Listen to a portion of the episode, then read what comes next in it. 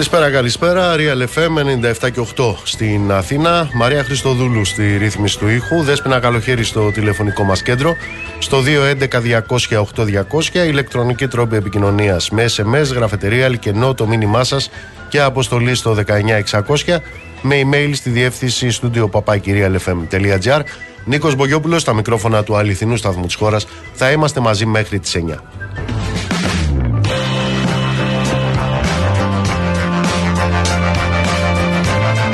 Λοιπόν, θα πρέπει να σας πω ότι σήμερα δόθηκε στην ε, δημοσιότητα το πόρισμα το οποίο παραδόθηκε τις προηγούμενες μέρες στον ε, Υπουργό Επικρατείας, τον ε, κύριο Γέρα Πετρίτη, από την Επιτροπή η οποία συγκροτήθηκε, συγκροτήθηκε από την κυβέρνηση για να ελέγξει την κυβέρνηση.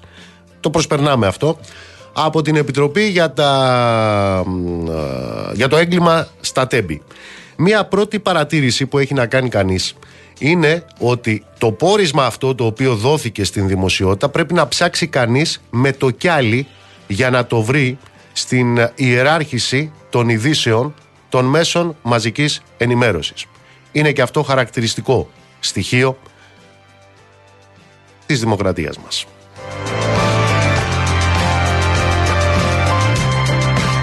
Έχουμε λοιπόν ένα πόρισμα το οποίο επαναλαμβάνω φτιάχτηκε από την Επιτροπή που συγκρότησε η ίδια η κυβέρνηση.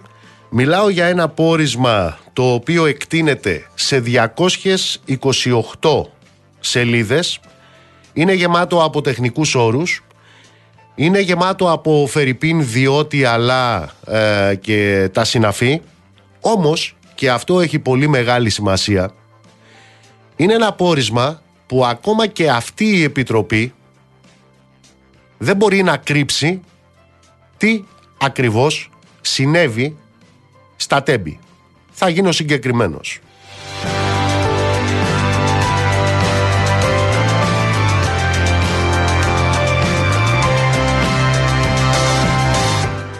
Επαναλαμβάνω πρόκειται για 228 σελίδες Διάβασα το πόρισμα Και σας μεταφέρω σημεία τα οποία είναι κρίσιμα κατά την άποψή μου. Στο πέμπτο κεφάλαιο του πορίσματος, σε αυτό το οποίο αναφέρεται στο σύστημα συνεχούς και αξιόπιστης ραδιοεπικοινωνίας GSMR όπως ονομάζεται. Διαβάζουμε λοιπόν ότι το σύστημα αυτό συνεχούς και αξιόπιστης ραδιοεπικοινωνίας δηλαδή χωρίς διακοπές ή παράσιτα μεταξύ σταθμαρχών, μηχανοδηγών, ρυθμιστών κυκλοφορίας κτλ. προϋποθέτει εγκατάσταση εξοπλισμού τόσο επί της γραμμής όσο και επί του τροχαίου υλικού. Το σύστημα είχε εγκατασταθεί το 2018 για το τμήμα Κιάτο Αθήνα Θεσσαλονίκη Προμαχώνας εκρεμεί όμως η εγκατάστασή του σε μέρος του τροχαίου υλικού της Hellenic Train. Αν αναφέρει το πόρισμα. Η τελευταία αυτή εκκρεμότητα είχε ολοκληρωθεί, τότε είναι πολύ πιθανό ο μηχανοδηγός του τρένου να είχε επικοινωνήσει με το σταθμάρχη Λάρισας αλλά και με τον μηχανοδηγό του αντιθέτως κινούμενου εμπορικού σειρμού κάτι που θα μπορούσε να συμβάλλει στην αποτροπή του δυστυχήματος. Και αμέσως παρακάτω. Η εγκατάσταση όμως του συστήματος δεν είχε ολοκληρωθεί σε όλους τους σειρμούς της Hellenic Train και έτσι η δυνατότητα αυτή δεν υφίστατο κατά την ημέρα του δυστυχήματος, κύριε Γεραπετρίτη.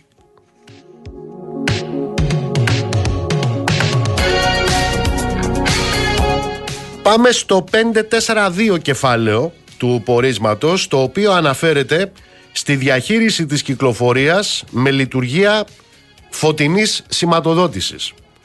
Αναγράφεται λοιπόν στο πόρισμα.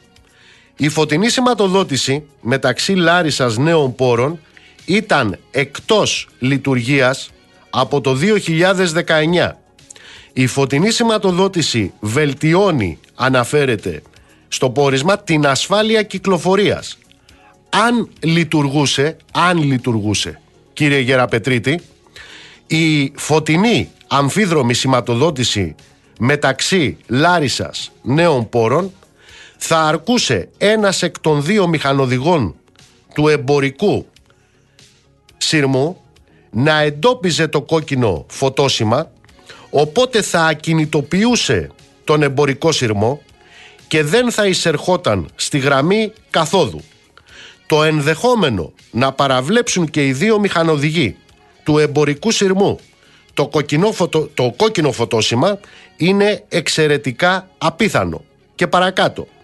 Η φωτεινή σηματοδότηση επομένως θα επάυξανε καθοριστικά το, το επίπεδο ασφαλείας, κύριε Καραμανλή.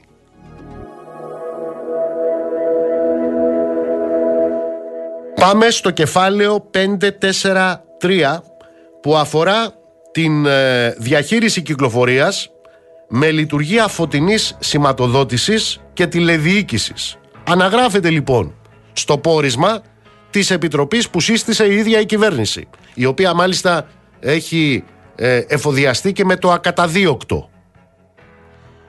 Ασχολίαστο αυτό πάμε παρακάτω. Στο κεφάλαιο λοιπόν 543 αναγράφονται τα εξής.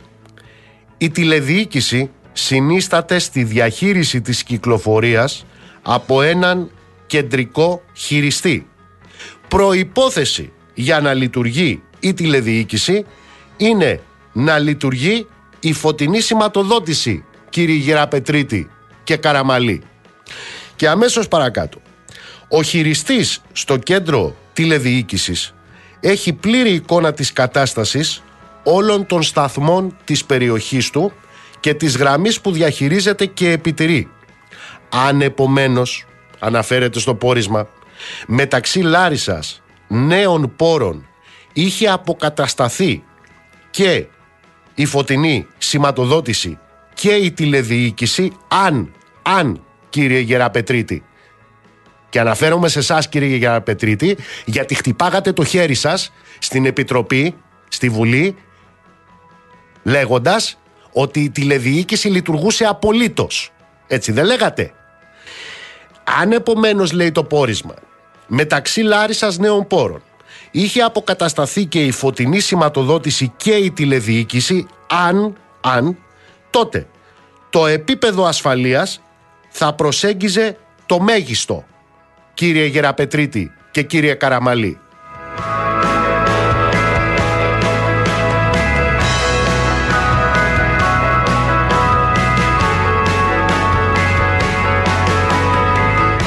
Πάμε στην ε, επόμενη ε, παράγραφο, στην 544, η οποία αφορά τη διαχείριση της κυκλοφορίας, προσέξτε, αν λειτουργούσε το σύστημα, αν. Αυτός είναι ο τίτλος. Εκεί λοιπόν καταγράφεται στο πόρισμα ότι στην περίπτωση αυτή θα είχαμε μηχανισμό ακαριέας πέδησης του σειρμού εφόσον ο μηχανοδηγός δεν συμμορφούται προς τα φωτοσύματα και τις εντολές που του δίδονται. Δηλαδή, θα σταματούσε ο σειρμός ακαριέα. Πότε θα γινόταν αυτό; Αν λειτουργούσε το σύστημα. Και αμέσως παρακάτω. Αν λειτουργούσε το σύστημα και χαρασόταν το δρομολόγιο του σειρμού από την γραμμή καθόδου, είτε από το σταθμάρχη Λάρισας, είτε από τον κεντρικό χειριστή τηλεδιοίκησης, ο επόμενος από τη Λάρισα σταθμός, νέοι πόροι, δεν θα έδινε ελεύθερη τη γραμμή καθόδου για τον εμπορικό σειρμό και το φωτόσιμο στην έξοδο από νέους πόρους προς Λάρισα θα ήταν κόκκινο. Αν ο μηχανοδηγός του σειρμού δεν συμμορφωνόταν και παραβίαζε το κόκκινο φωτόσιμο εξόδου από νέους σπόρους θα ενεργοποιεί το από το σύστημα η αυτόματη πέδηση και για τους δύο αντιθέτους κινούμενους σειρμούς οι οποίοι θα ακινητοποιούνται επιτόπου και σημειώνει παρακάτω το πόρισμα κύριε Γεραπετρίτη και κύριε Καραμανλή πολύ απλά με το σύστημα σε λειτουργία και με δεδομένο ότι θα γινόταν η χάραξη δρομολογίου από το χειριστή του σταθμού τηλεδιοικούμενου ή όχι, η περίπτωση να γίνει μια μετοπική ή οπισθομετοπική σύγκρουση θα είχε αποφευχθεί κύριε Γεραπετρίτη. Και αναφέρομαι σε εσάς, επαναλαμβάνω, γιατί εσείς χτυπούσατε το χέρι σας στην Επιτροπή της Βουλής για να μας, πούτε, να μας πείτε ότι η τηλεδιοίκηση στη Λάρισα λειτουργούσε απολύτως, κύριε Γεραπετρίτη.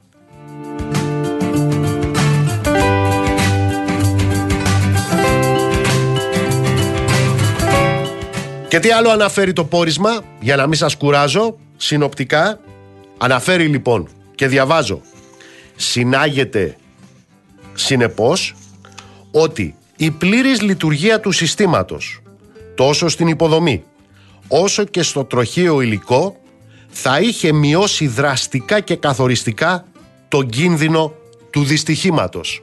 Αυτά αναφέρονται στο πόρισμα της Επιτροπής που σύστησε η ίδια η κυβέρνηση για να ελέγξει τι έγινε σε αυτό το προδιαγεγραμμένο έγκλημα των τεμπών.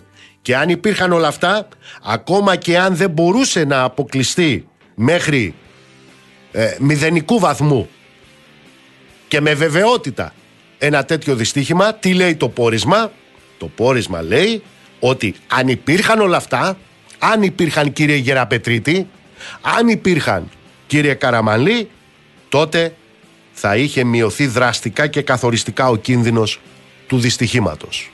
Αυτά.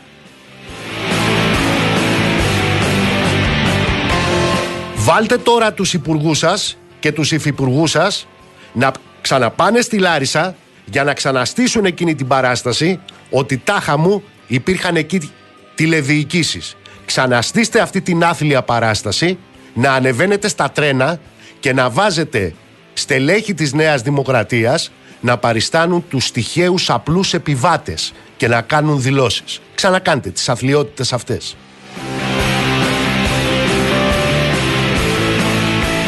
Και ξαναβγείτε κι εσείς οι άλλοι του ΣΥΡΙΖΑ και ξαναπείτε μας πόσο αριστερή είναι η πολιτική να ξεπουλάτε το σιδηρόδρομο με 45 εκατομμύρια όπως κάνατε το 2017.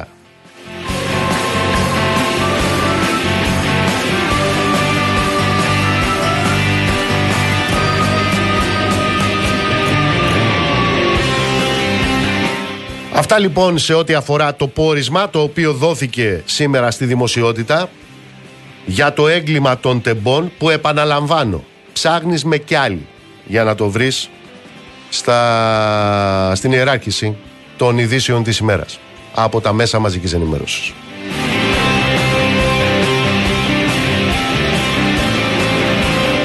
Κατά τα λοιπά, όπως λέει και το δημοσιογραφικό κλισέ, έχει πάρει φωτιά το προεκλογικό σκηνικό. Με ποιο θέμα έχει πάρει φωτιά; Με την υπόθεση του κυρίου Γεωργούλη. Ελάτε τώρα να θυμηθούμε πώς ε, εξελίσσεται ε, η υπόθεση προεκλογική αντιπαράθεση από τη στιγμή που ανακοινώθηκε το πότε θα γίνουν οι εκλογές. Θυμίζω λοιπόν ότι έχουμε έκτοτε μία επικοινωνιακή αθλειότητα στο φόντο τίνος πράγματος, στο φόντος ενός εγκλήματος, στο φόντος, στο φόντο ενός θανατικού, ε, στα τέμπη. Έχουμε λοιπόν μία επικοινωνιακή αθλειότητα ώστε να βαφτιστεί το κρέας ψάρι.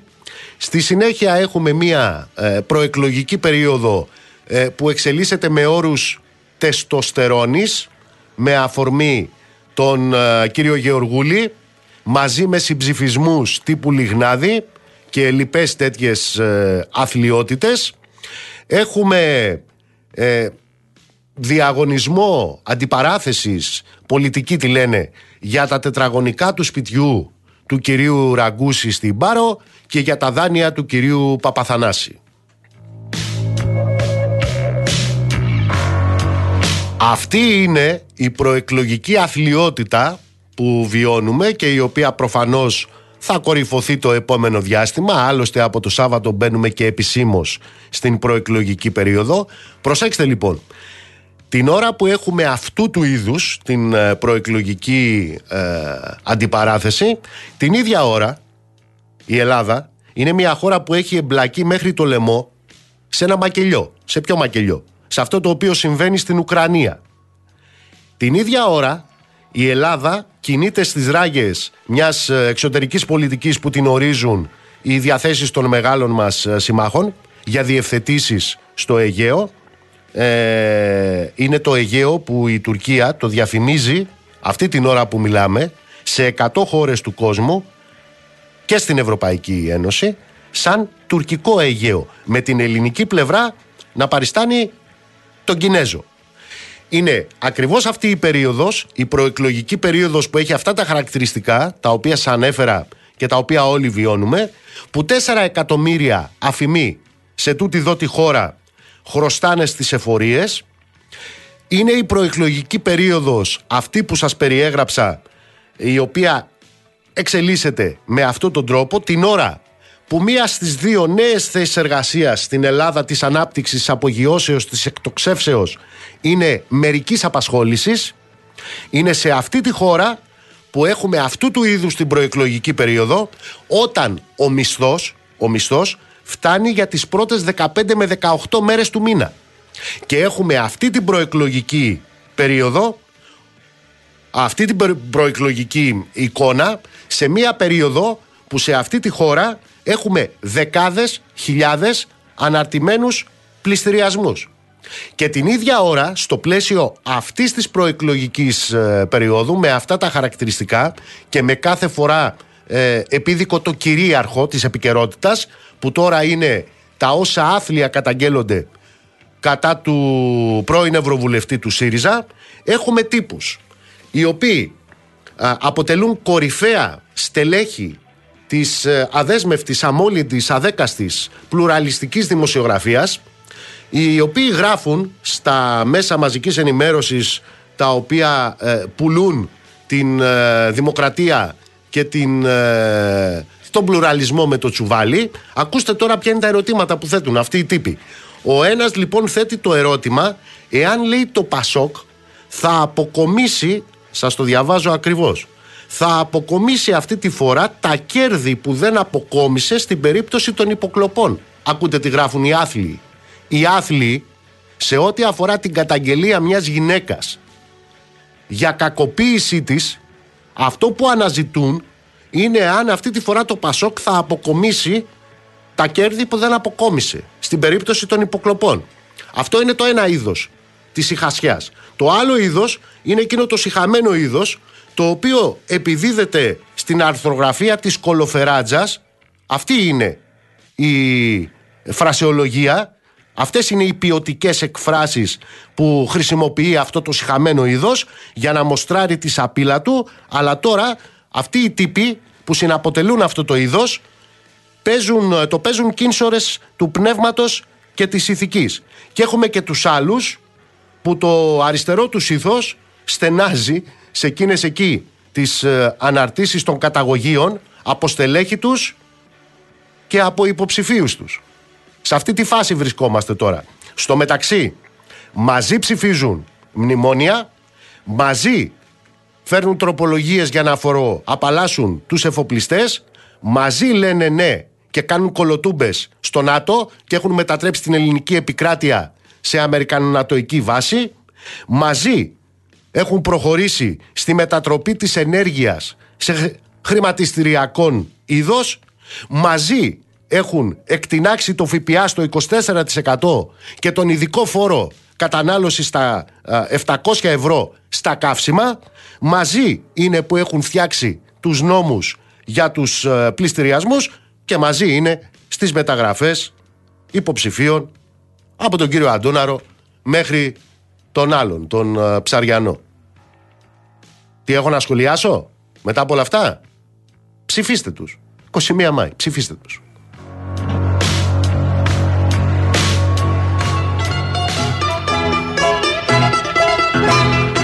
Ήταν σαν σήμερα πριν από 101 χρόνια όταν γεννιόταν ένας από τους κύονες του Παρθενώνα της ποίησης αυτής της χώρας αλλά και της παγκόσμιας ποίησης Λιβαδίτης κάθε πέτρα και καημός κάθε καρφί του πίκρα και λιγμός. Μα όταν γυρίζαμε το βράδυ απ' τη δουλειά. Εγώ και εκείνη όνειρα φιλιά. Το δέρναγε ράσκει βροχή. Μα ήταν λιμάνι κι αγκαλιά και γλυκά παντοχή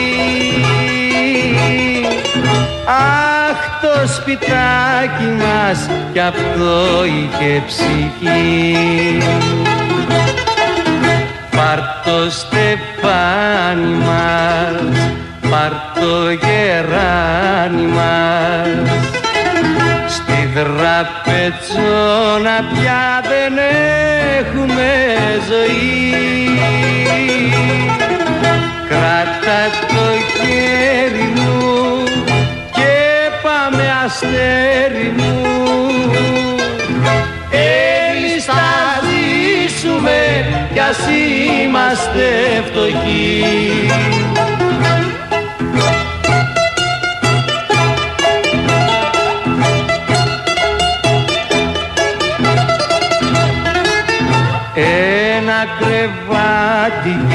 μια κούνια στη γωνιά.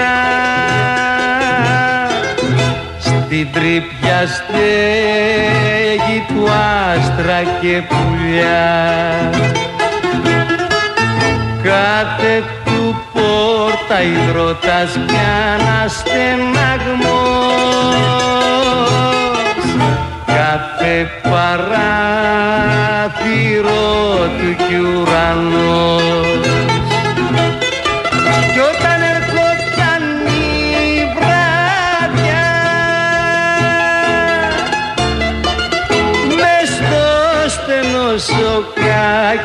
σοκάκι ξεφαντώναν τα παιδιά. Αχ το σπιτάκι μας κι αυτό είχε καρδιά. Πάρ το στεφάνι μας, πάρ το γεράνι μας. Στη δραπετσόνα πια δεν έχουμε ζωή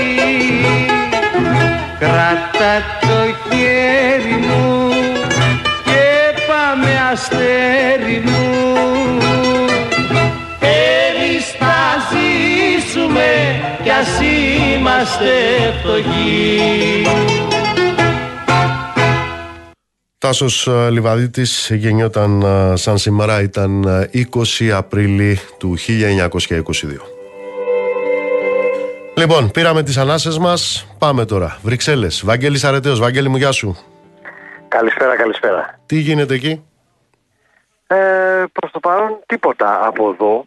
Ε, έχουμε τους ε, δικηγόρους του κυρίου Γεωργούλη οι οποίοι ε, σε μια πάρα πολύ σύντομη πληροφόρηση είπαν ότι δεν ε, θα κάνουν κανένα σχόλιο διότι υπάρχει το απόρριτο της διαδικασίας. Ε, υποθέτουμε ότι ε, έχουν ε, πάρει την ε, δικογραφία ε, και έτσι περιμένουμε ε, να σημειώσουμε επίσης ότι ε, εχθές είχες εσύ δίκιο και εγώ αδικό τελικά είναι 30 Μαΐου που θα γίνει Α, η Επιτροπή, η, ε. η Επιτροπή και όχι η 30 Απριλίου όπως ε, νόμιζα εγώ. Ε, άρα έχουμε μπροστά μας περίπου 1,5 μήνα ε, και από εδώ δεν προκύπτει ουσιαστικά τίποτα ε, διότι είναι ε, το σύστημα τέτοιο που στο οποίο δεν υπάρχουν ουσιαστικές διαρροές και ε, να το ξαναπούμε άλλη μια φορά ότι εδώ δεν ασχολείται απολύτως κανένας στο Βέλγιο για το, με το θέμα αυτό. Δηλαδή δεν υπάρχει ούτε άρθρος σε εφημερίδα, ούτε στη, στη- στα, στα, στα κανάλια, ούτε στα ραδιόφωνα, τίποτα. Είναι σαν να μην υπάρχει. Ε, και έτσι καταλαβαίνουμε όλοι ότι δεν υπάρχει και πίεση ε, στις βελγικές αρχές ε, όπως υπήρχε η πίεση ε, για την υπόθεση Καηλή που ήταν κάτι πολύ μεγαλύτερο, πολύ ευρύτερο που άγγιζε πολύ ε, βαθιά την καρδιά της Ευρώπης. Εδώ θεωρούν προφανώς ότι είναι ε, ένα ε, ζήτημα που δεν αγγίζει ε, το Ευρωκοινοβούλιο αυτό καθεαυτό, αλλά είναι μια α, ποινική υπόθεση ε, ε, ενός ευρωβουλευτή και τουλάχιστον προς το παρόν δεν έχει δοθεί καμία, όχι διάσταση, δεν, δεν, δεν υπάρχει τίποτα στο βελικό τύπο. Άρα λοιπόν όλη αυτή η υπόθεση η οποία είναι κεντρική και στην ε, προεκλογική καθορίζει σε μεγάλο βαθμό το ήδη διαμορφούμενο προεκλογικό κλίμα. Θα περιμένουμε τουλάχιστον μέχρι τις 30 Μάη ε, για να συνεδριάσει εκεί η Επιτροπή, η νομική επιτροπή του Ευρωκοινοβουλίου που θα τεθεί ε, θα αποφασίσει το, για το αίτημα άρσης της ασυλίας. Άρα λοιπόν θα είμαστε και 9 μέρες μετά τις εκλογές εδώ στην Ελλάδα. Ε, ουσιαστικά ναι δεν θα προλάβουμε τις εκλογές. Ε, με ό,τι αυτό σημαίνει για το πώς αυτή η υπόθεση θα επηρεάσει ε, τους ψηφοφόρους ή όχι. Ε, το σίγουρο είναι ότι εδώ σύμφωνα με, με το ρεπορτάζ ότι δεν υπήρχε κανένα προειδοποιητικό στοιχείο ή καμία ε, σκιά πάνω από, την, από τον κύριο Γιωργούλη και όλοι με όσους ε, έχουμε μιλήσει μέχρι σήμερα ε, στο, ε, στις Βρυξέλλες έλεγαν ότι δεν περίμενε κανείς αυτό το, την εξέλιξη και ό,τι μαθεύτηκε, μαθεύτηκε με την ανακοίνωση της Προέδρου του Ευρωκοινοβουλίου για, την, για το έτοιμο άρσης ασυλίας. Έχει πάρει ταυτή σου, το λέω γιατί γράφεται. Τώρα θα μου πεις. Εν πάση περιπτώσει, έχει πάρει ταυτή σου ε, περίπτωση Φιλανδής ε, Ευρωβουλευτού που υποτίθεται ή αναμένεται να αναφερθεί σε τέτοιο ζήτημα ε, κακοποίησης, ε, παρενόχλησης που αφορά άλλον Ευρωβουλευτή Έλληνα; Ε, όχι, δεν έχω ακούσει κάτι τέτοιο. Ε, το, το, το, το, το οποίο δεν σημαίνει ότι δεν υπάρχει, που, που, που, μπορεί απλά να μην το έχω ακούσει εγώ. Αλλά όχι, δεν έχω ακούσει. Αυτό που ε, θα ήθελα εδώ να, να σημειώσουμε είναι ότι ε, ε, τις τελευταίες μέρες υπάρχουν πάρα πολλές φήμες ε, για την υπόθεση αυτή και τελικά καταλαβαίνουμε ότι πάρα πολλές από αυτές ε, τελικά πηγάζουν περισσότερο από την Ελλάδα και λιγότερο από εδώ. Κατανοητό. Ε, ναι. έτσι, οπότε ε, είναι, πρέπει να είμαστε και πολύ προσεκτικοί. Πάρα, πάρα πολύ πώς, προσεκτικοί. Πώς θα χειριστούμε αυτό. Και ένα παράδειγμα πριν κλείσω, σύμφωνα με το ρεπορτάζ πάντα, mm-hmm. ε, επειδή έχει ακουστεί πολύ ότι ε, στο γραφείο του κ. Γιουργούλη άλλαζε συνέχεια, άλλαζε το προσωπικό, αλλάζανε πρόσωπα, φεύγανε, δεν τεστερίωνε κανένας κτλ. Που το είπαμε και εμείς εχθές, εσύ το είπα και εγώ. Mm. Αλλά με το ρεπορτάζ σήμερα δεν προκύπτει κάτι τέτοιο. Δηλαδή, ε, από ό,τι ε, κατάφερα να, να, να καταλάβω με συνομιλίες που έκανα εδώ με, με πρόσωπα που είναι σε θέση να γνωρίζουν, δεν φαίνεται να υπήρχε κάποια ιδιαίτερη ροή περίεργη στο γραφείο του κ. Γιωργούλη. Υπήρχε η ροή ε, όπως ε, εκφίσως έχουν αυτά τα γραφεία που έχουν τους ε, νέους που κάνουν την πρακτική τους κάθε τέσσερις μήνες. Οπότε υπάρχει ε, μια ροή προσώπων έτσι, που εναλλάσσεται. Αλλά δεν ε, είχε ε, υπάρξει κάτι περίεργο τουλάχιστον σε ό,τι αφορά τα πήγαινέλα λες. Τα πήγαινέλα αυτό. Ναι. Ε, στο επίπεδο αυτών των τώρα των πληροφοριών μένουμε σε αυτά ότι υπάρχει, υπάρχουν αυτά τα οποία λέγονται ότι άλλες μία, δύο περιπτώσεις αναμένεται να καταγγελθούν; Αυτά, αυτά που ξέρουμε ουσιαστικά και μέχρι χθες δεν έχει κάτι καινούριο. Ναι. Που και αυτά είναι όπως λες είναι που αναμένεται να. Ναι, Πρέπει ναι. να δούμε πώς, πώς θα γίνει και αν θα γίνει. Έγινε Βαγγέλη μου, σε ευχαριστώ πολύ.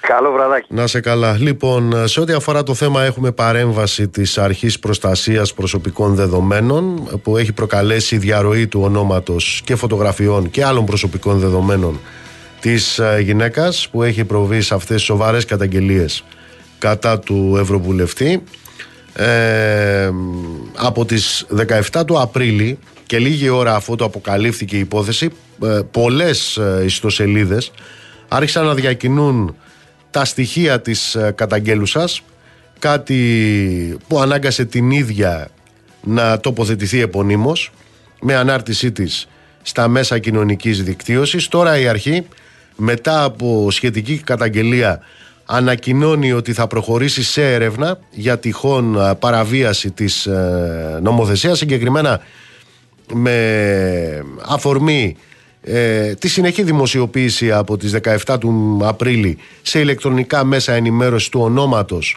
φωτογραφιών και ε, όπως είπα άλλων προσωπικών δεδομένων της, της κοπέλας η οποία έχει προβεί ενώπιον των αρμόδιων βελγικών αρχών στην καταγγελία.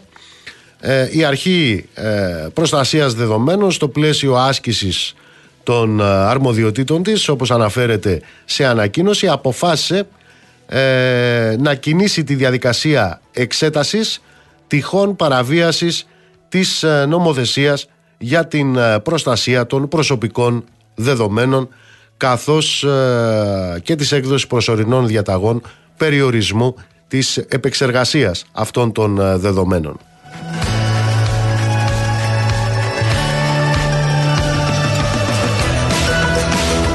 Και ενώ λοιπόν αναμένονται εξελίξεις σχετικά με, την, ε, σχετικά με τις ε, καταγγελίες έχει στηθεί όπως όλοι αντιλαμβανόμαστε, βλέπουμε, γνωρίζουμε, ακούμε, παρακολουθούμε μια παραπλανητική για την ουσία της υπόθεσης. Κοκορομαχία μεταξύ Νέας Δημοκρατίας ΣΥΡΙΖΑ, ΠΑΣΟΚ στην οποία έχουμε την αθλειότητα της χρησιμοποίησης ε, συμψηφισμών και μετάθεσης βεβαίως ευθυμνών ε, σχετικά με την υπόθεση του Γεωργούλη, ε, το είπαμε και με το Βαγγέλη, χτεσινές πληροφορίες αναφέρονταν στο ενδεχόμενο νέων ε, καταγγελιών σε βάρος του, του Ευρωβουλευτή.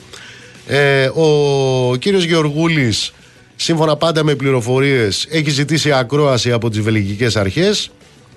Είναι ανοιχτό το ζήτημα αν το, στο Ευρωκοινοβούλιο ε, θα πραγματοποιηθεί έκτακτη συνεδρίαση για την ε, άρση της ε, ασυλίας του όπως αναφέρουν οι δικηγόροι του δεν είχε κληθεί ποτέ μέχρι να δημοσιοποιηθεί αυτή η υπόθεση.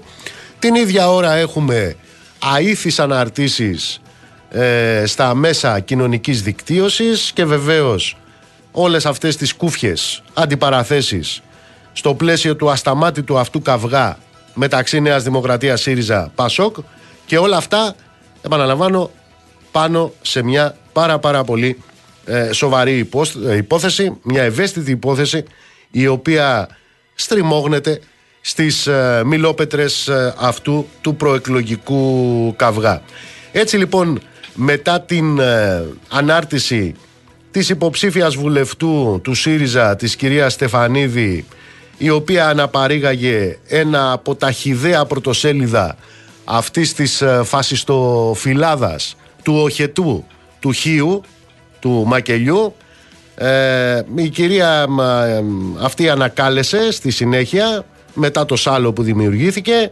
Είχαμε μια άλλη υποψήφια βουλευτή του κόμματος του ΣΥΡΙΖΑ που προκάλεσε επίσης αντιδράσεις η οποία έφθασε σε αμφισβήτηση ε, όλα αυτά τα οποία καταγγέλλονται. Με αφορμή τις δύο αυτές αναρτήσεις είχαμε τη Νέα Δημοκρατία που κατηγόρησε το ΣΥΡΙΖΑ για, για υποκρισία. Ε, μετά είχαμε μια άλλη ανάρτηση ενός άλλου Λεβέντη ε, τον οποίο διέγραψε ο ΣΥΡΙΖΑ στη Λάρισα, άλλες αθλειότητες από αυτόν. Ο ΣΥΡΙΖΑ από την πλευρά του κατηγορεί το Γεωργιάδη τον υπουργό του κ. Μητσοτάκη και αντιπρόεδρο της Νέας Δημοκρατίας ε, κατηγορεί τον Πρωθυπουργό και τα φιλικά μέσα της ε, Νέας Δημοκρατίας ότι προσπαθούν να αξιοποιήσουν πολιτικά μια προσωπική υπόθεση και είχαμε και τον ε, Γεωργιάδη ο οποίος ε, σε εκπομπή στο Action αν δεν κάνω καλά στο Action, αν θυμάμαι καλά στο Action 24 υπέδειξε και ονομάτισε στέλεχος του ΣΥΡΙΖΑ ως ε, υπεύθυνο για την ε, διαρροή του ονόματος της καταγγέλουσας.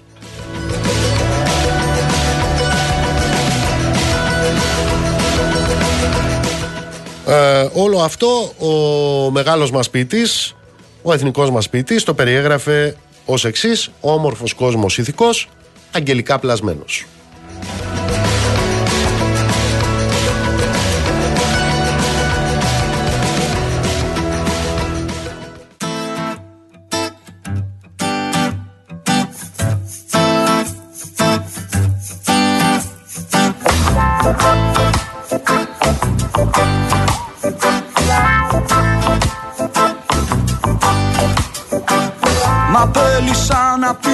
Τη δουλειά Με χώρισε η γυναίκα μου Έχασα στο κοινό δανεικά Και πως θα δίνω.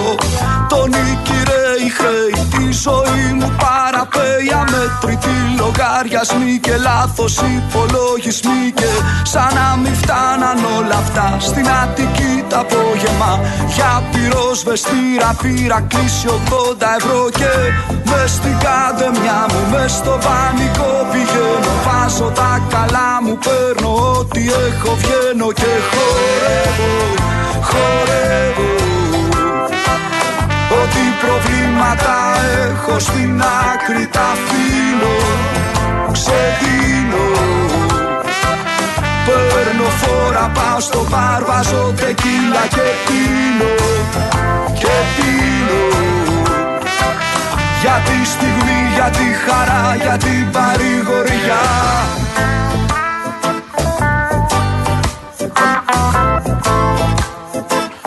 Πάμε στον καλό φίλο και συναδελφό, τον Γιάννη τον Τζαγκύρη. Γιάννη μου, καλησπέρα. Καλησπέρα, καλησπέρα Νίκο μου. Τι έχουν πάθει οι λογόρια στις, ε, στα μέσα κοινωνικής δικτύωσης διάφοροι εκεί του ΣΥΡΙΖΑ; Ναι, έτσι είναι ακριβώς. Θα λέγαμε έχουν χάσει το μέτρο ορισμένοι και τρέχει Κουμουνδούρ και δεν φτάνει να μαζεύει ε, τις ε, επίμαχες αναρτήσεις μετά από την ανάρτηση που είχαμε από την υποψήφια βουλευτή ε, τη ζωή Βα, Βαρέλη Στεφανίδη, την ε, μητέρα της ε, Ολυμπιονίκου. Ε, είχαμε ένα χτύπημα από ένα μέλος, ένα μέλος της Νομαρχιακής Επιτροπής της Λάρισας του ΣΥΡΙΖΑ, τον Βασίλη Μίγα, ε, πραγματικά μια χιδέα ανάρτηση για την υπόθεση Γεωργούλη που δεν μπορούμε καν να διαβάσουμε. Δεν τον ξέρω τον κύριο, αλλά μάλλον ξεπέρασε τον εαυτό του αυτός.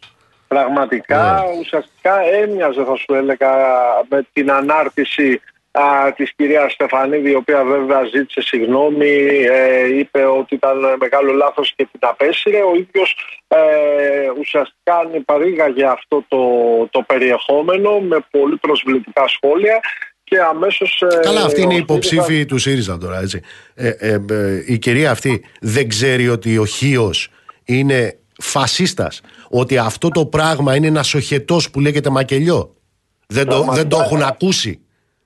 Πραγματικά δεν, δεν ξέρω τι να πω, Νικό. Δηλαδή, είναι άνθρωποι οι οποίοι κατεβαίνουν για το κοινοβούλιο, όπως λες, και επικαλούνται αυτό το συγκεκριμένο αυτό τον απόπατο, εγώ το λέω. Αυτό τον απόπατο, αυτό τον οχετό. το πούμε, ναι, ναι. ναι. Όπως το λες. Όπως αυτό το, το φασιστοναζιστό φυλάδιο. Και το λιγότερο είναι αυτό που λες. Ε, έτσι λοιπόν του έδειξα αμέσως στην πόρτα της εξόδου το δυναστικό Οικουμενδούρο. Ο ΣΥΡΙΖΑ ε, τον διέγραψε μιλώντας για χιδέα ανάρτησης η οποία φυσικά δεν μπορεί να γίνει αποδεκτή.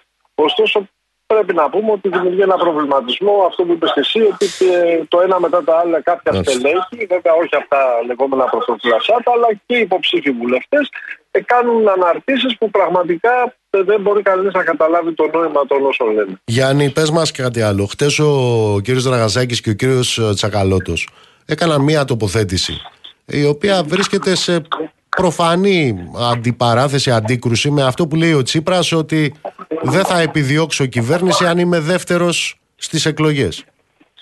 Μάλλον τα αντίθετα είπανε. Έτσι είναι όπως το λες, ήταν ακριβώς τα αντίθετα και ο Ευκλήδης Τσακαλώτης αλλά και ο Γιάννης Δαγασάκης. Ο Γιάννης Δαγασάκης ουσιαστικά είπε ότι θα πάρει την εντολή ο Αλέξης Τσίπρας και θα επιχειρήσει και ως δεύτερος να σχηματίσει κυβέρνηση. Ο Ευκλήδης Τσακαλώτος είπε ότι ε, από πού που είναι κειμένοι αν ε, συμπληρώνουν ένα ποσοστό 46-47% απέναντι σε μια κυβέρνηση που θα μπορούσε να γίνει με 38% στις δεύτερες εκλογές. Σίγουρα όπως καταλαβαίνεις δεν το είδαν καθόλου με καλό μάτι αυτό από την Κουμουνδούρο. Αμέσως υπενθύμιζαν τη σταθερή, όπως λένε και ξεκάθαρη στάση του Αλέξη Τσίπρα ότι ε, δεν πρόκειται ο ίδιος να προχωρήσει σε σχηματισμό κυβέρνησης κειμένων. Ε, μάλιστα πρέπει να σου πω ότι μέσα στην ημέρα αναδιπλώθηκαν και οι δύο ε, και ο Γιάννης Δαγασάκης αλλά και ο Ευκλής Τσακαλώτος με αναρτήσεις τους στο, στο facebook ε, επεσήμαναν ότι η προϋπόθεση όλων είναι να έχει την πρωτιά ο ΣΥΡΙΖΑ. Ουσιαστικά δηλαδή ε, πήραν πίσω τις αρχικές τους ε, δηλώσεις αν και πρέπει να σου πω ότι σε τηλεοπτική του εμφάνιση ο Γιάννης Δραγασάκης άφησε και μια χαραμάδα ανοιχτή λέγοντας ότι αυτά όλα είναι σενάρια τα οποία δεν έχουν βάσει στην πραγματικότητα ωστόσο αν ε, τα, αν γινόντουσαν πραγματικότητα, τότε θα συνέρχονταν τα όργανα του κόμματος και θα αποφάσισαν το τι θα γίνει. Πάντως από την Κουμουνδούρ είναι ξεκάθαρη ότι και επιμένουν στη θέση του Αλέξη Τσίπρα ότι δεν πρόκειται να προχωρήσουν σε κυβέρνηση ηττημένων. Και βέβαια όλοι γνωρίζουμε ότι οι τακτικές όλων ε, θα σταματήσουν να είναι αυτές που είναι ε, γύρω στις 9 με 10 το βράδυ στις 21 Μαΐου. Μετά θα δούμε τι άλλο θα ακολουθήσει και εφόσον αυτό που θα ακολουθήσει θα είναι συνεπές με αυτό το οποίο προηγήθηκε, έτσι. Έτσι ακριβώς είναι, όπως το λες. Εκείνη η βραδιά θα φανούν πολλά και για όλους μας.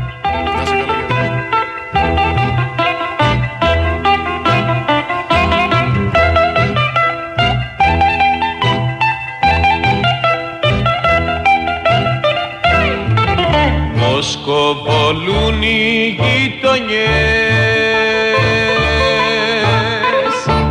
Βασιλικό κι ασβέστη Παίζουν τον έρωτα κρυφά. Στις μας τις μάντρες τα παιδιά. Το βράδυ με μορφό ίδιο Χριστός Ανέστη.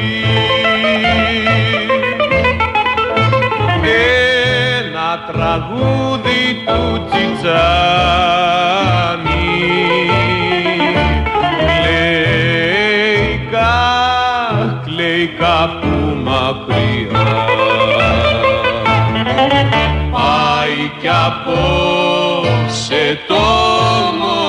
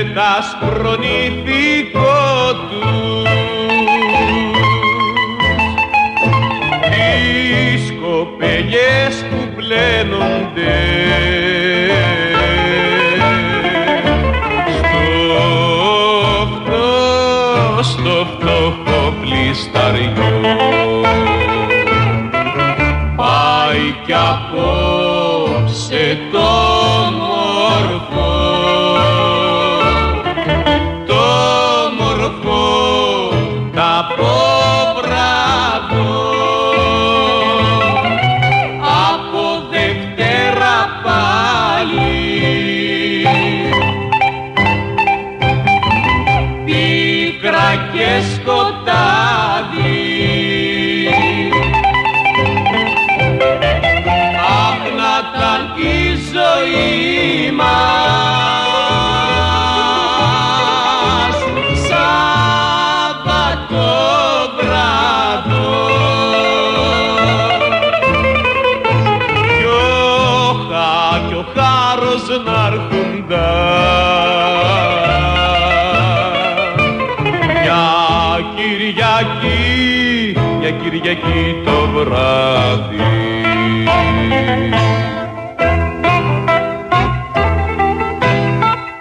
Καλησπέρα, καλησπέρα σε όσους μπήκατε τώρα στη συχνότητα. Δεύτερη ώρα της εκπομπής Real FM 97 και 8 στην Αθήνα. Μαρία Χριστοδούλου στη ρύθμιση του ήχου. Δέσπαινα καλοχέρι στο τηλεφωνικό μας κέντρο. Στο 211-200-8200. Ηλεκτρονική τρόπη επικοινωνίας με SMS, γραφετερία, αλκενό, το μήνυμά σας και αποστολή στο 19600 με email στη διεύθυνση στούντιο παπάκυριαλfm.gr. Νίκος Μπογιόπουλος στα μικρόφωνα του αληθινού σταθμού της χώρας. Θα είμαστε μαζί μέχρι τις 9. Καλησπέρα Πορφύριε, καλησπέρα στο Γιάννη, γεια σου Ηλία μου, καλησπέρα στο Βλάση και στα άλλα παιδιά εκεί, καλησπέρα στον κύριο Μιλονά. Κύριε Κωνσταντινέ, ε, έχω μια πρόταση. Χάνετε το χρόνο σας, κακώς την ακούτε αυτή την εκπομπή. Κακώς την ακούτε, ταλαιπωρήστε, δεν υπάρχει κανένας λόγος να την ακούτε. Βάλτε να δείτε next top ε, model. Ή όχι. Ψάξτε να βρείτε που κάνει εκπομπή ο Φουρθιώτης. Ο Φουρθιώτης. Αυτή να βλέπετε. Φουρτιώτης είναι αυτός ο αγαπημένος ε, του Υπουργού που αγαπάτε με τον οποίο στέλνανε SMS. Εντάξει, τσάμπα κάθεσαι αγαπητέ μου. Χάνεις τον χρόνο σου εδώ, ταλαιπωριέσαι.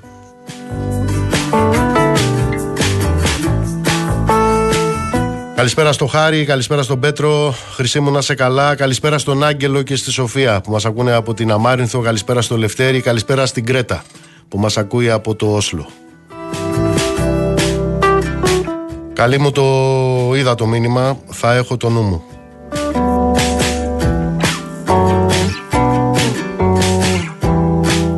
Χαιρετισμούς στη Τζίνα, γεια σου Αναστάση, καλησπέρα στο Σάκη. Κυρία Ανδρέα, ε, να σας ενημερώσω αφεντικά, έχουν οι σκύλοι. Οι εκπαιδευμένοι δε ε, κάνουν και ό,τι τους λένε τα αφεντικά τους. Ως εκ τούτου όταν πηγαίνετε στον καθρέφτη να, κουτά, να κουνάτε την ουρίτσα σας.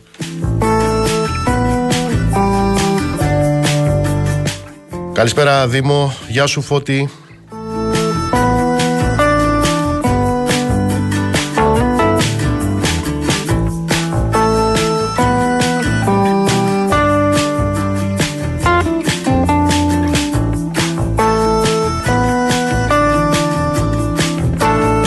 Πάμε στη τηλεφωνική μας γραμμή. Θέλω να τον καλησπερίσω. Είναι ο πρόεδρος του Φαρμακευτικού Συλλόγου, ο κύριος Λουράντος. Πρόεδρε, καλησπέρα. Ε, γεια σας. Γεια σας. Διάβασα ναι. έχουμε 210, όχι 235 λέει σκευάσματα που λείπουν από, την, ε, από τα φαρμακεία σας. Έχουμε πάρα πολλές μεγάλες ελλείψεις, ειδικά σε φάρμακα τα οποία έχουν να κάνουν με αντιβιώσεις, ε, με καρδιολογικά φάρμακα, πασίπονα, αναπνευστικά, τα γράφουμε στην ανακοίνωσή μας. πάρα πολύ δύσκολη αυτή τη στιγμή η κατάσταση που ζούμε. Ειδικά στις αντιβιώσεις δεν υπάρχουν καθόλου. Δηλαδή δεν χρειάζεται να σας πω ονόματα, έτσι. Θα μπορούσα όμως να σας πω. Ε, βλέπω εδώ φάρμακα λέει λείπουν σκευάσματα για ζαχαρόδι διαβήτη, αναπνευστικές ε, παθήσεις, θρομβώσεις, αντιβιωτικά, αντιπερτασικά, σκευάσματα παρακεταμόλης. Ακριβώς. Μιλάμε για βασικά φάρμακα δηλαδή. Μα δεν υπάρχει καταρχάς, πω κάτι, δεν υπάρχει τιτανικός ορός. Ένα τιτανικό τύπησε κάποιος, πρέπει να κάνει τιτανικό όρο. Θα το βρει. Ύστερα, είναι αντιβιώσεις. Παιδιά, πριν από λίγο μου ήρθαν 4-5 συνταγές με ογκμεντίν, με αμοξίλ, με φουγγεντίν, με όλα αυτά δεν υπάρχει τίποτα στην αγορά. Τίποτα. Έτρεχε ο άνθρωπο από φαρμακείο σε φαρμακείο, έχει πάει 11 φαρμακεία μου. Για το, ίδιο, για το ίδιο θέμα, κουβεντιάζαμε και από, πριν από 2-3 μήνες. Είναι μια κατάσταση η οποία διαρκεί αυτή, κύριε Όχι, όχι, δεν διαρκεί, έχει γίνει χειρότερη. Α, έχει χειροτερεύσει δηλαδή. Α, βέβαια. Και πώς τη βγάζει ο κόσμος, τι κάνει; Ο κόσμος τι κάνει, πώς τη βγάζει; Ε, θα σας πω ότι υπάρχει και μια επιστολή από την εταιρεία, τη Λίλη, η οποία λέει σε μένα την έχει στείλει και την έχω ανακοινώσει παντού. Ε, το ξέρει η κυβέρνηση. Που λέει ότι πλέον με την κυβερνητική πολιτική που ασκείται, με, τη, με το πλαφόν του ΕΟΠΗ που είναι πάρα πολύ χαμηλό κτλ., η ελληνική αγορά πλέον δεν καθίσταται ε, ε, ικανοποιητική απέναντι στις εταιρείες, στι μεγάλες, οι οποίες πλέον δεν θα φέρουν φάρμακα στην ελληνική επικράτεια, μεταξύ των οποίων και οι σουλίνε. Και το λέει καθαρά. Σας είπα και την εταιρεία. Μα είναι αλήθεια αυτό. Έγινε μια σύσκεψη, μαθαίνω, ε, στο Υπουργείο Υγείας. Ε, πήραν, λέει, 10 μέτρα, μιλάνε για ελέγχους, λέει, φαρμακαποθήκε, αλλά αυτό το είχαμε ξανακούσει από ό,τι θυμάμαι. Για τη μη εξαγωγή φαρμάκων που είναι σε έλλειψη. Ακούστε να σας πω κάτι ναι. για, να, για να εξηγούμαστε. Υπάρχουν αυτή τη στιγμή 1.300 φάρμακα που λείπουν. 1.300 λέτε; 1.300 εγώ λέω, το λέω με την ευθύνη των λόγων μου 1.300 εκ των οποίων μερικά λείπουν παντελώς, άλλα λείπουν ε, με, και υπάρχουν με το σταγονόμετρο, έτσι, αλλά για μένα είναι ελλειπτικά και αυτά, εκ των οποίων 400 εξάγονται. Τα υπόλοιπα 900 δεν εξάγονται. Γιατί λείπουν. Λείπουν διότι είναι πολύ χαμηλές οι τιμές τους, δεν είναι ενδιαφέρουσα η ελληνική αγορά για τις εταιρείες και τελειώνει η ιστορία. Υποεφοδιάζουν την, την ελληνική αγορά, ο κόσμος τρέχει να τα ζητήσει, δεν μπορεί να τα βρει, δεν υπάρχει τρόπος να τα βρει. Εδώ πέρα ο ΙΦΕΤ, το ε, ε, ε Ινστιτούτο Φαρμακευτικής Έρευνας και Τεχνολογίας του κράτους, που υποχρεούται να καλύπτει την ελληνική αγορά, δεν έχει δικά του φάρμακα. Έχουν ελλείψεις σε φάρμακα πολύ σοβαρά. Έχουν ελλείψεις σε κορτιζόνες. Έχουν ελλείψεις σε φάρμακα υψηλών παθήσεων. Να μην τα αναφέρω. Τα οποία ουσιαστικά δεν ξέρω. Προχθές μου είπε ένας συνεταιρισμός, δεν θα αναφέρω ποιος, ότι πήγε το αυτοκίνητο και έφερε 43 μόνο κουτάκια ενός φαρμάκου που χρειάζεται τουλάχιστον 5.000 ο συνεταιρισμός. Μάλιστα. Λοιπόν, Άρα, λοιπόν ναι. η κατάσταση είναι τραγική. Εγώ δεν το λέω, δεν θέλω να πανικοβάλω τον κόσμο. Όχι, αλλά κάποια στιγμή κάτι πρέπει να γίνει. Το ότι έστειλα σήμερα μια επιστολή στον Πρωθυπουργό, τον έστειλα, την έστειλα ακριβώς για αυτόν τον λόγο. Ότι δεν ξέρω τι άλλο πρέπει να κάνω. Τι λέτε σε αυτή την επιστολή, κύριε Πρόεδρε; Στην επιστολή λέω ότι πρέπει να παρέμβει. Διότι έχω ζητήσει από τον κύριο Πλεύρη ραντεβού τουλάχιστον 6-7 φορές και δεν έχει απαντήσει. Δεν του είμαι αρεστός, το καταλαβαίνω. Εντάξει, όμως εδώ πρόκειται για την υγεία του ελληνικού λαού. Πρόκειται για φάρμακα τα οποία λείπουν από την αγορά. Έχω συγκεκριμένα στοιχεία. Δεν υπάρχουν αντιβιώσεις. Εγώ βλέπω τον κόσμο. Είμαι, είμαι στο φαρμακείο μου, είμαι καθημερινός. Τους βλέπω. Μιλάω με τον κόσμο. Βλέπω την αγωνία του. Παίρνουν τηλέφωνο οι γιατροί. Υπάρχει αυτό το φάρμακο εντός συνταγογραφή. Όχι, γιατρέ μου, δεν υπάρχει. Τι υπάρχει, ένα άλλο. Α, δεν κάνει αυτό το φάρμακο όμως, τι να σου κάνω. Λοιπόν, συνοψίζω. Έχουμε ανακοίνωση του ΕΟΦ, λίστα του ΕΟΦ, στην οποία γίνεται λόγος για 235 σκευάσματα που λείπουν. Εσείς μας μιλάτε για 1300. Ακούστε να σας πω κάτι. Ναι. Αν ένα φάρμακο αυτή τη στιγμή λείπει και το λέει το παιδί σας και σας πει η κυβέρνηση ότι θα έρθει μετά από μια εβδομάδα, το θέλετε τώρα εσείς. Δεν λείπει. Δεν είναι λειπτικό. Είναι λειπτικό. Για μένα δεν είναι μόνο τα 200-300 που λέει ο ΕΟΦ που λείπουν παντελώς. Λείπουν και άλλα φάρμακα τα οποία δυστυχώς θα έρθουν μετά από μια εβδομάδα, θα κάτσουν 5-6 μέρες, θα ξαναλείψουν άλλες 10 μέρες και πάει λίγο το πράγμα. Αυτό ουσιαστικά δεν είναι έλλειψη. Δηλαδή, εάν εγώ θέλω ένα φάρμακο τώρα, δεν το θέλω για τώρα. Τι είναι ρούχο, τι είναι παπούτσι; Μάλιστα. Γι' αυτό μιλάω για 1300 φάρμακα. Και το λέω και το επαναλαμβάνω. Και μην μου λένε για εξαγωγές ότι σταματάνε τις εξαγωγές και θα λύσει το θέμα. Ωραία, σταματήσαν τις εξαγωγές. Λύθηκε το θέμα. Σταματήσαν τις εξαγωγές. Λύθηκε. Αυξήθηκε το θέμα. Κύριε Λουράτο, ευχαριστώ πολύ. Απλώς να σημειώσω ότι όλα αυτά τα κουβεντιάζουμε στην Ελλάδα της ε, περιλάλητη Ευρωπαϊκής Ένωσης, ε, της προκοπής και της ευημερίας. Και επαναλαμβάνω, ναι. δείτε το, την ανακοίνωση και μπορώ να σας στείλω αν θέλετε την ανακοίνωση της ε, Φαρμασεύ Λίλη, της εταιρείας, Αμερικάνικη, μεγάλη εταιρεία, η οποία αναφέρει ακριβώς αυτό ως προηγουμένω. Δεν έρχονται τα φάρμακα στην Ελλάδα, άντε. Γεια σας. Έτσι λέει. Κύριε Πρόεδρε, ευχαριστώ θερμά. Να είστε καλά κι εσείς. Γεια σας.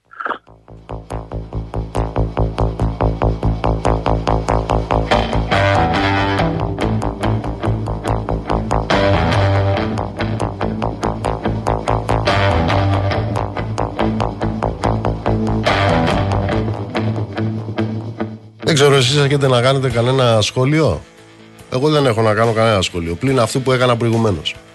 Αυτή, στο τομέα αυτό και σε αυτό το τομέα, είναι η Ελλάδα της ε, Ευρωπαϊκής Ενώσεως. Η Ευρωπαϊκή Ένωση είναι αυτή που, αν παθαίναμε κάτι σε σχέση με την ένταξή μας σε αυτήν, θυμάστε το 2015, τότε που οι μεν έλεγαν αυτά και οι άλλοι έλεγαν τα άλλα ψέματα και όλοι μαζί έκαναν το όχι ναι. Είναι αυτή που, εάν πάθαινε κάτι σχέση μας μαζί της, δεν θα είχαμε καύσιμα. Τώρα έχουμε καύσιμα, αλλά κάνει 2 ευρώ η βενζίνη.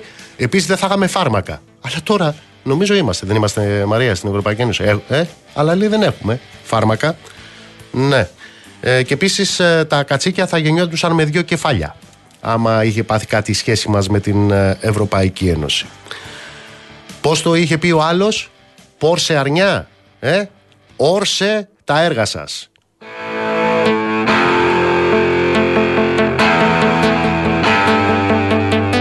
Καλησπέρα Θεοδόση.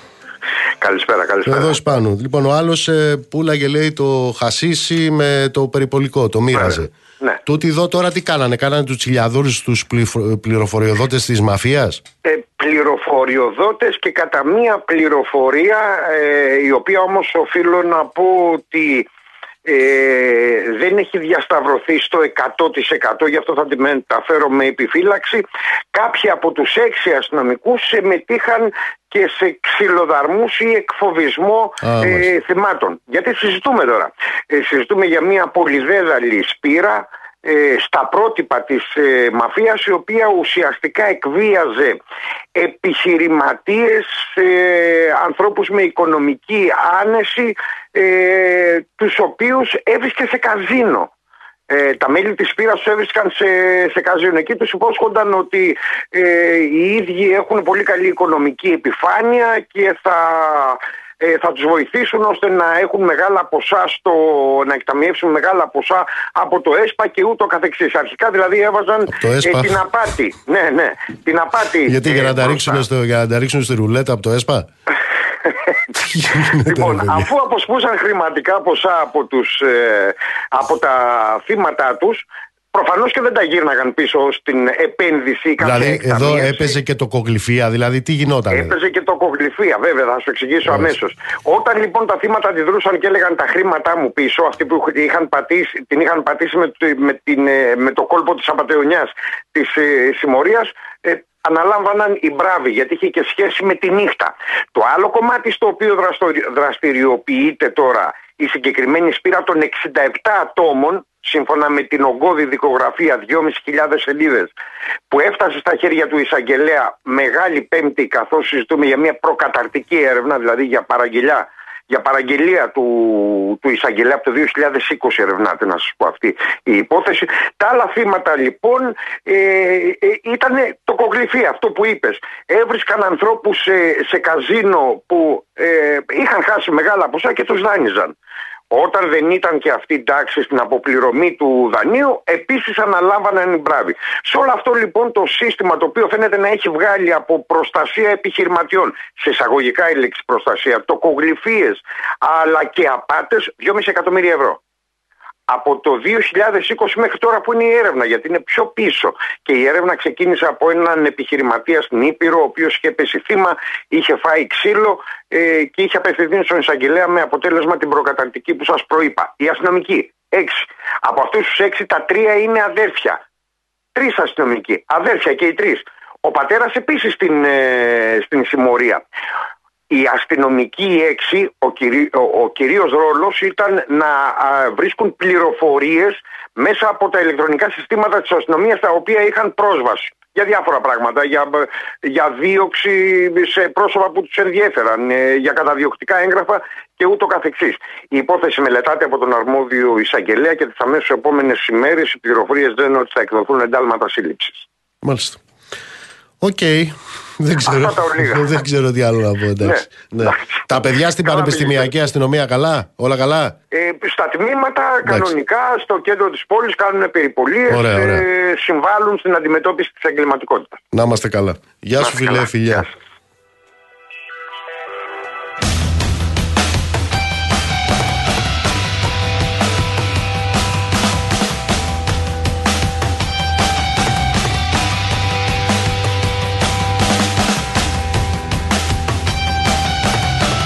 Πώ το έλεγε ο Λαζόπουλο. Όχι, Παναγία μου.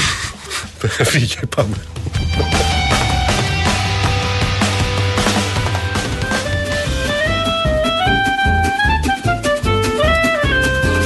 Par précaution, on a beau mettre des croisillons à nos fenêtres, passer au bleu nos devantures et jusqu'aux pneus de nos voitures, désentoiler tous nos musées, chambouler les Champs-Élysées, emmailloter de terre battue toutes les beautés de nos statues, voler le soir, les réverbères, plonger dans le noir la ville lumière. Paris, la plus belle ville du monde, malgré l'obscurité profonde, son éclat ne peut être assombri. Paris sera toujours Paris.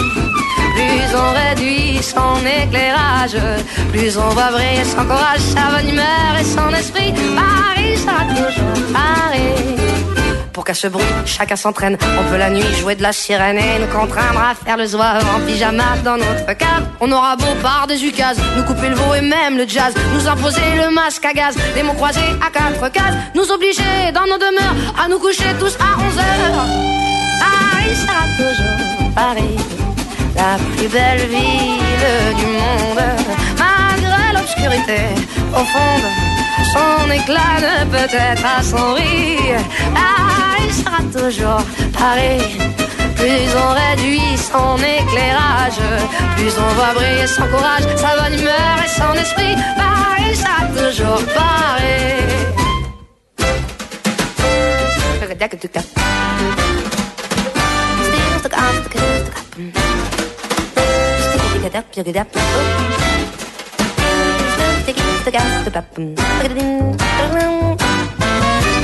Woo!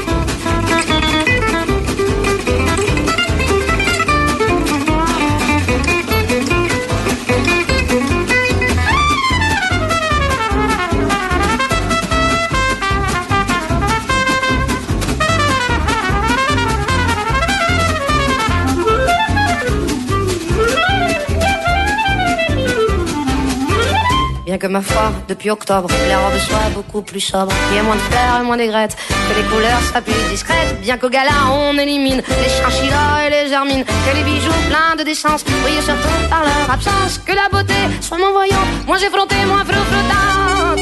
Paris sera toujours Paris, la plus belle fille du monde. Ο ρυθμός με τον οποίο επιλέξαμε να υποδεχτούμε τη Μαρία Δεναξά είναι αλέγκρος, αλλά μου φαίνεται μαράκι μου ότι για το Μακρόν εκεί τα πράγματα είναι προς το αναστενάρικο. Μαρία Δεναξά, καλησπέρα.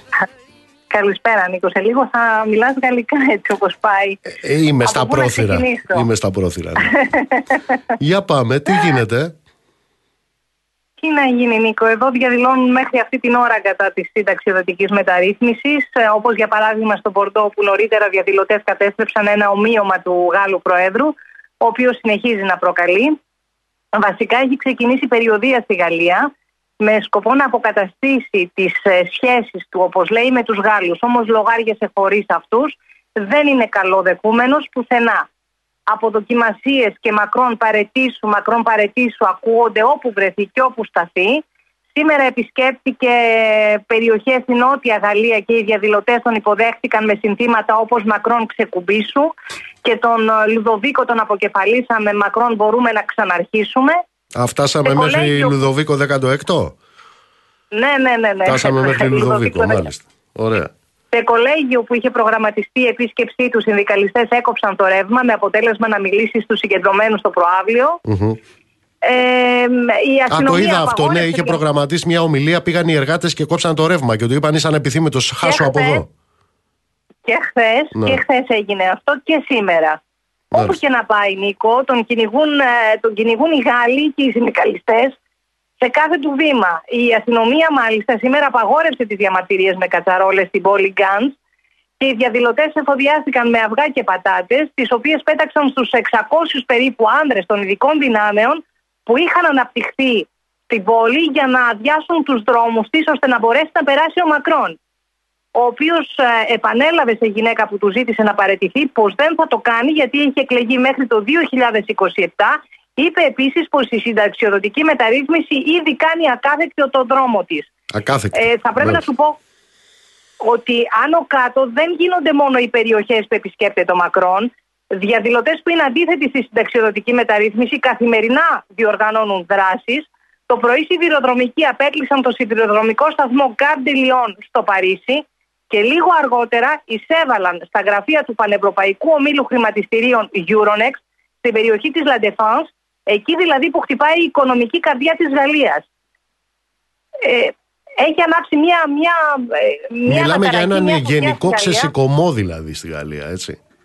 Ακριβώς, ναι. Και βλέπουμε ότι οι Γάλλοι δεν κάνουν πίσω. Αλλά ε, εξακολουθούν να είναι καθημερινά στους δρόμους, διαδηλώνουν οι κυνηγούν τους πολιτικούς που δεν μπορούν πια να σταθούν χωρίς ισχυρή αστυνομική προύριση και κάθε εμφάνισή τους, όπως και του Εμμανουέλ Μακρόν, γίνεται πραγματικά σε αποστηρωμένο περιβάλλον. Η νέα τώρα μεγάλη, ε, ας την πω έτσι, πανγαλλική κινητοποίηση είναι η Πρωτομαγιά, Μαρία. Ναι, νέο ραντεβού στον Μακρόν δίνουν τα συνδικάτα την Πρωτομαγιά για μια νέα πανεθνική κινητοποίηση στην οποία όπως έχουν ανακοινώσει θα συμμετέχουν και συνδικάτα από άλλες χώρες. Δηλαδή πάει να ανοίξει όλο αυτό Νίκο. Μμμ, μμμ. Μαρία, πες μου κάτι. Πέρα από αυτό το οποίο παρακολουθούμε, εσύ μα, μας το μεταφέρεις ε, έτσι με ευκρίνεια. Υπάρχει περίπτωση αυτός ο τύπος να πάει σε συγκυβέρνηση με τη Φασίστο, με τη Λεπέν. Νίκο, όλα είναι ανοιχτά αυτή την ώρα που μιλάμε. Βασικά έχει δώσει διορία 100 ε, ημερών ώστε τα πνεύματα να ηρεμήσουν. Αυτό όμως δεν βλέπουμε να γίνεται. Υπάρχει ένα ενδεχόμενο ε, να πάει σε εκλογές, βουλευτικές εκλογές, αλλά η Μαρίν Λεπέν έχει πει ότι δεν θέλει ε, την Πρωθυπουργία. Έχει πει ότι υπάρχουν ικανά στελέχη στο κόμμα της τα οποία θα μπορούσαν να διοριστούν ως ε, στο πρωθυπουργικό τόπο. Η Λεπέν δεν θέλει γιατί... Η Λεπέν περιμένει τις προεδρικές. Ναι, ναι. Έτσι όπως τα κατάφερε ο τύπος αυτός την πήρε από 17% και την πήγε 43, 44 πόσο την πήγε.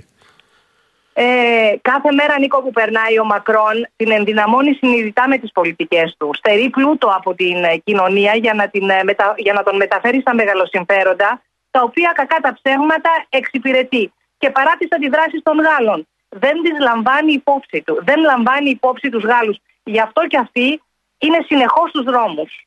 Μάλιστα. Μαρία μου, σε ευχαριστώ πάρα πολύ. Λοιπόν, θα είμαστε σε διαρκή επικοινωνία. Ε, Βεβαίως. ήδη από το, το έχουμε ξαναπεί, ήδη από το 18ο αιώνα, η Γαλλία είναι ένα πολιτικό εργαστήρι και για την Ευρώπη και για όλο τον κόσμο. Σε ευχαριστώ πολύ. Καλό βράδυ, Νίκο.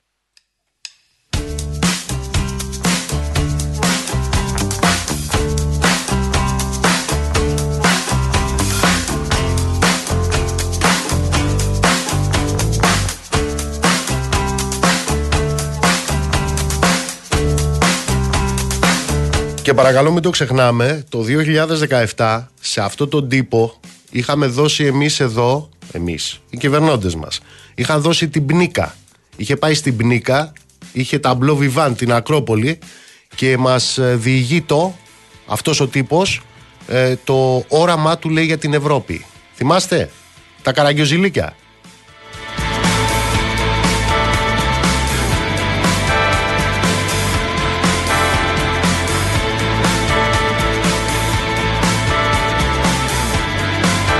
Να στείλω χαιρετισμούς στα παιδιά στα Αυριλίσια. Στα μάτι μου, σε ευχαριστώ πολύ. Να σε καλά. Βαγγέλη, καλησπέρα. Ε, Χάρη, καλός μπασκεμπολίστας. Μέχρι εκεί. Χρήστο μου το έλαβα το μήνυμα, σε ευχαριστώ. Καλησπέρα στον Νικόλα, καλησπέρα στον Παναγιώτη. Ε, Φόρτσα Παουκάρα, τι είναι ο Τζίμερος; Ο Τζίμερος είναι αυτός που είχε στείλει την επιστολή στη Μέρκελ και της έλεγε αξιολατρευτάτη, ε, στείλτε στο διάολο αυτή τη χώρα. Αυτός είναι ο Τζίμερος. Ο Τζίμερος είναι αυτός ο άθλιος, ο πολιτικά άθλιος, ο οποίος έκανε αναρτήσεις ενάντια στη μνήμη ενός δολοφονημένου παιδιού, του Αλέξανδρου Γρηγορόπουλου. Αυτός είναι ο Τζίμερος. Ο Τζίμερος είναι ο τύπος που βγήκε προχτές και εξέφρασε το πιστεύω του για το γεγονός ότι ο Κασιδιάρης, ο Ναζί Κασιδιάρης, έχει κατά τον Τζίμερο γνήσια αγωνία για τη χώρα. Αυτός είναι ο Τζίμερος.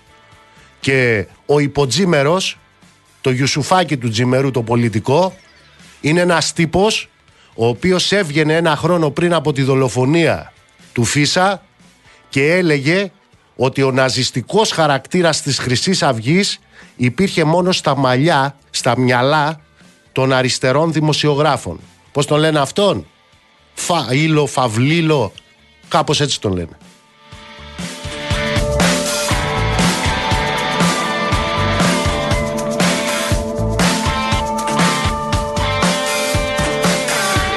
Ναι, γι' αυτόν μιλάω.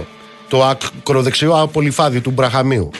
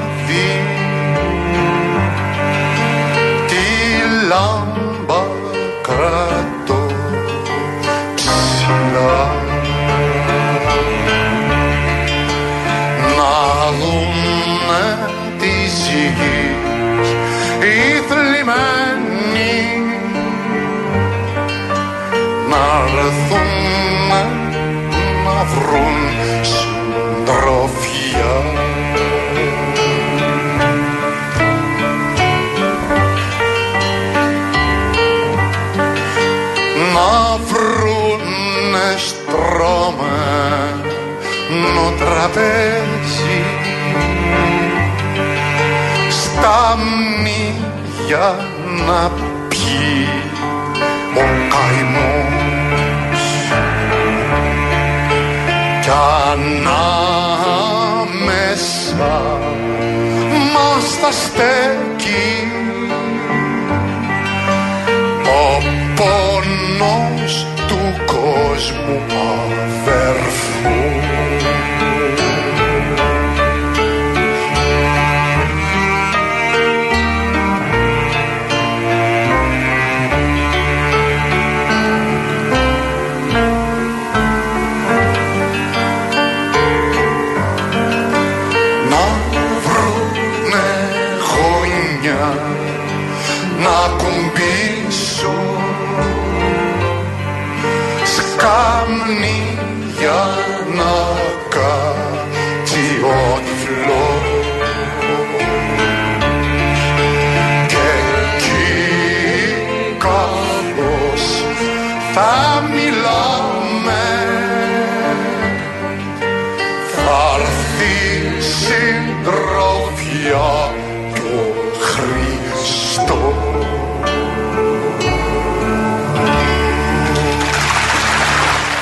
Εδώ είμαστε, Real FM 97 και 8. Στην Αθήνα να στείλω πολλές καλησπέρες στο Λάμπρο. Κύριε Μαντά, να είστε καλά, ευχαριστώ πολύ. Καλησπέρα στο Τζίμι. Εσύ, παιδάκι μου, Ανδρέα, ε, εσύ που μου λες για το ποιοι άλλοι είναι καλεσμένοι δίπλα μου σε τηλεοπτικές εκπομπές όταν με καλούν ε, και είναι καλεσμένοι από τους οικοδεσπότες και άλλα τέτοια εσύ παιδί μου φαινόταν από την αρχή ότι είσαι βλάκας αλλά τελικά είσαι πανηλήθιος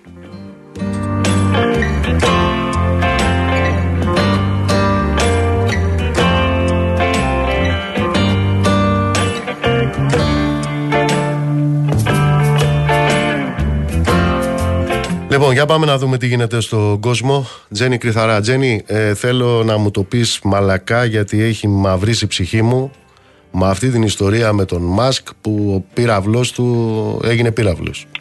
Δυστυχώς δεν τα κατάφερε Μαύρησε η ψυχή να μου αυτή η επιτευχθεί ιστορία. το σχέδιο το οποίο είχε προαναγγείλει. Εξεράγει ο πύραυλος.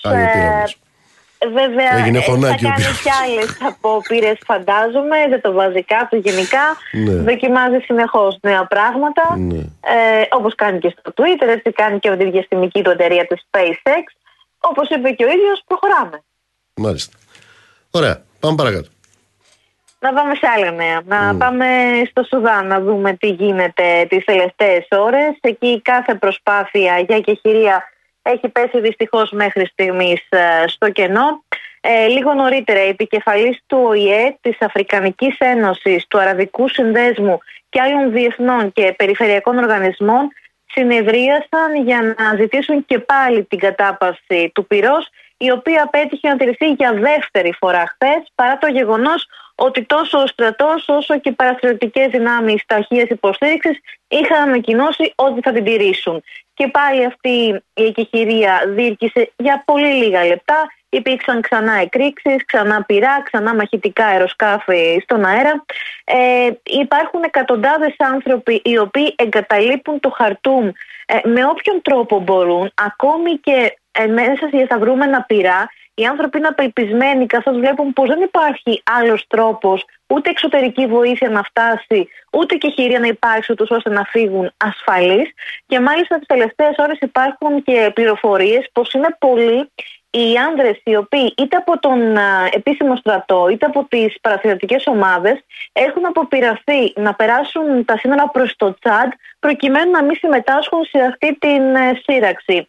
Επίσης είχαμε σήμερα και τη ρωσική ιδιωτική εταιρεία την Wagner η οποία διέψευσε ότι επιχειρεί στο, Σουζα- στο Σουδάν είπε πως δεν έχει καμία σχέση με τις μάχες που μένονται εκεί αν και είναι πάρα πολλές οι αναφορές για άνδρες της που ενεργούν ε, στο σημείο και βέβαια μέσα σε όλα υπάρχει ασφαλώς και το σχέδιο κόσμος το οποίο αναμένεται να τεθεί σε εφαρμογή το συντομότερο δυνατό όταν κριθεί πως αυτό το επιτρέπουν οι συνθήκες ασφαλείας στη χώρα ούτως ώστε να μπορέσουν και οι Έλληνες που είναι στο Σουδάν α, να αποχωρήσουν. Αυτό το σχέδιο προβλέπει τη δημιουργία ενός προκαθορισμένου σημείου εκένωσης σε λιμάνι ή αεροδρόμιο στο Σουδάν.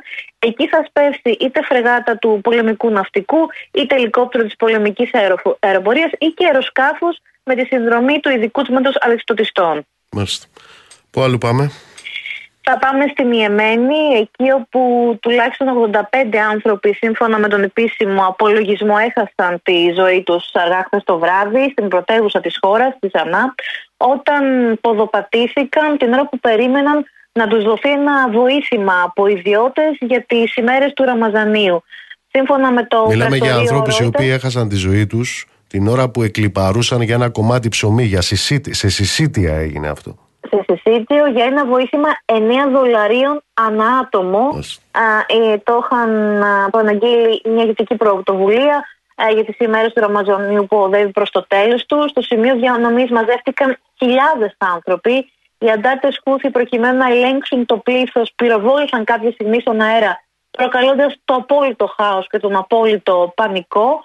Ε, να πούμε πως σύμφωνα με τον Οργανισμό Ηνωμένων Εθνών χιλιάδες άνθρωποι στη χώρα ζουν την απόλυτη εξαθλίωση και πείνα, ενώ στα 6 εκατομμύρια υπολογίζεται ο υποσυτισμένος πληθυσμός. Πρόκειται για τη μεγαλύτερη ανθρωπιστική κρίση αυτή τη στιγμή στον πλανήτη, καθώς περισσότεροι από 4 εκατομμύρια άνθρωποι, δηλαδή ένας στους 7 κατοίκους της χώρας, έχει φύγει από το σπίτι του είτε λόγω του εμφυλίου είτε λόγω της πείνας. Και μιλάμε για μια χώρα στην οποία, στο έδαφος της οποίας πολεμούν όλοι με όλους, είτε απευθείας είτε δι' αντιπροσώπων, έτσι. Έτσι ακριβώς είναι η Αυτό κατάσταση συμβαίνει και εκεί. αυτό αποτυπώνεται σε περιπτώσεις όπως η χθεσινή. Τζένι, μου σε ευχαριστώ πολύ. Καλή συνέχεια.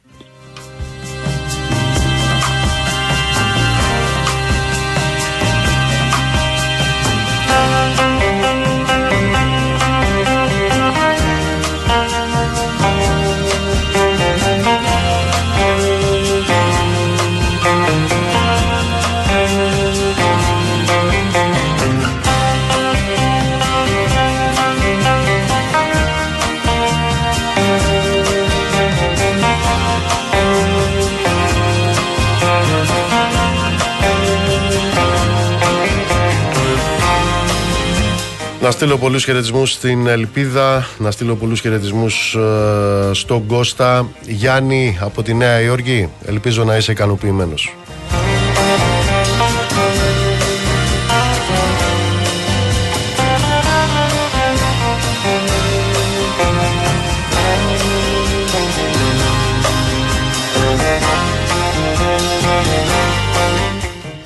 Πάνω στα ματωμένα που κάμισα των σκοτωμένων, εμείς καθόμασταν τα βράδια και ζωγραφίζαμε σκηνές από την αυριανή ευτυχία του κόσμου. Έτσι γεννήθηκαν οι σημαίες μας. Τάσος Λιβαδίτης. Ο Τάσος Λιβαδίτης γεννιόταν σαν σήμερα, πριν από 101 χρόνια. Ένας από τους κύονες, ο παγκόσμιος Λιβαδίτης του ελληνικού πολιτισμού. Έτσι θα κλείσουμε με τον ε, μεγάλο Τάσο Λιβαδίτη σε συγκλονιστική απαγγελία του Κώστα Καζάκου. Να είστε καλά, ψυχή βαθιά, το ραντεβού μας είναι αύριο στις 7 το απόγευμα.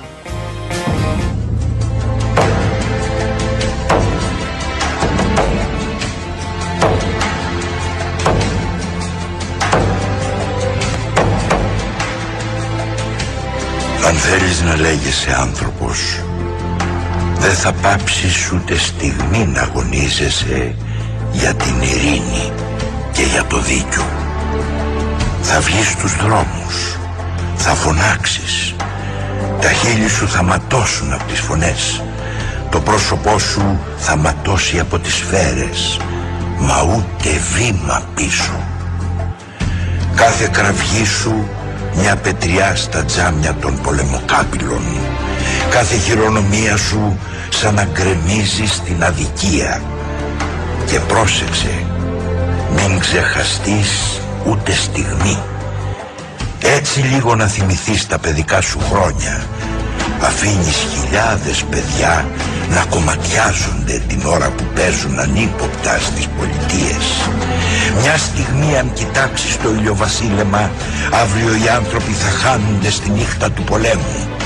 Έτσι και σταματήσεις μια στιγμή να ονειρευτείς, εκατομμύρια ανθρώπινα όνειρα θα γίνουν στάχτη κάτω από τις οβίδες.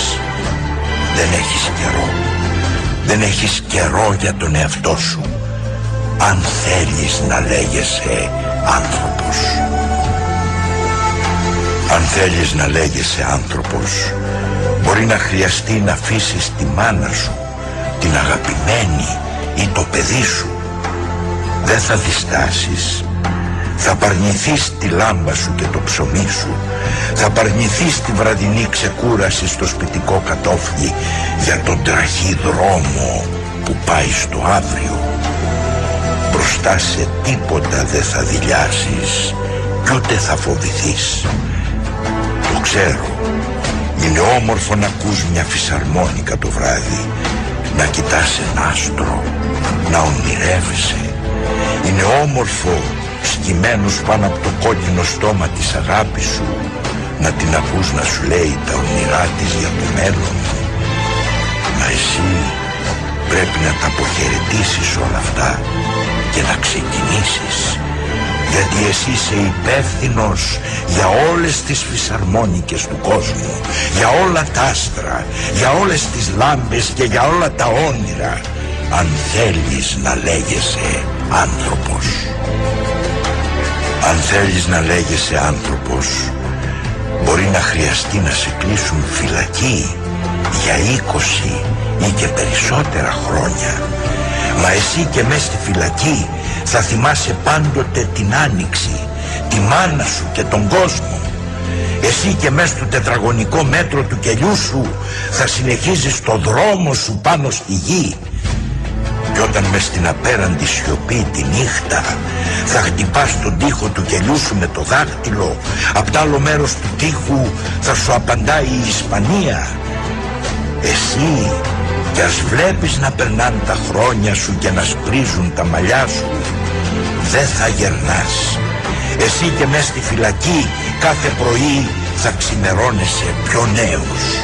Αφού όλο και νέοι αγώνες θα αρχίζουν στον κόσμο Αν θέλεις να λέγεσαι άνθρωπος.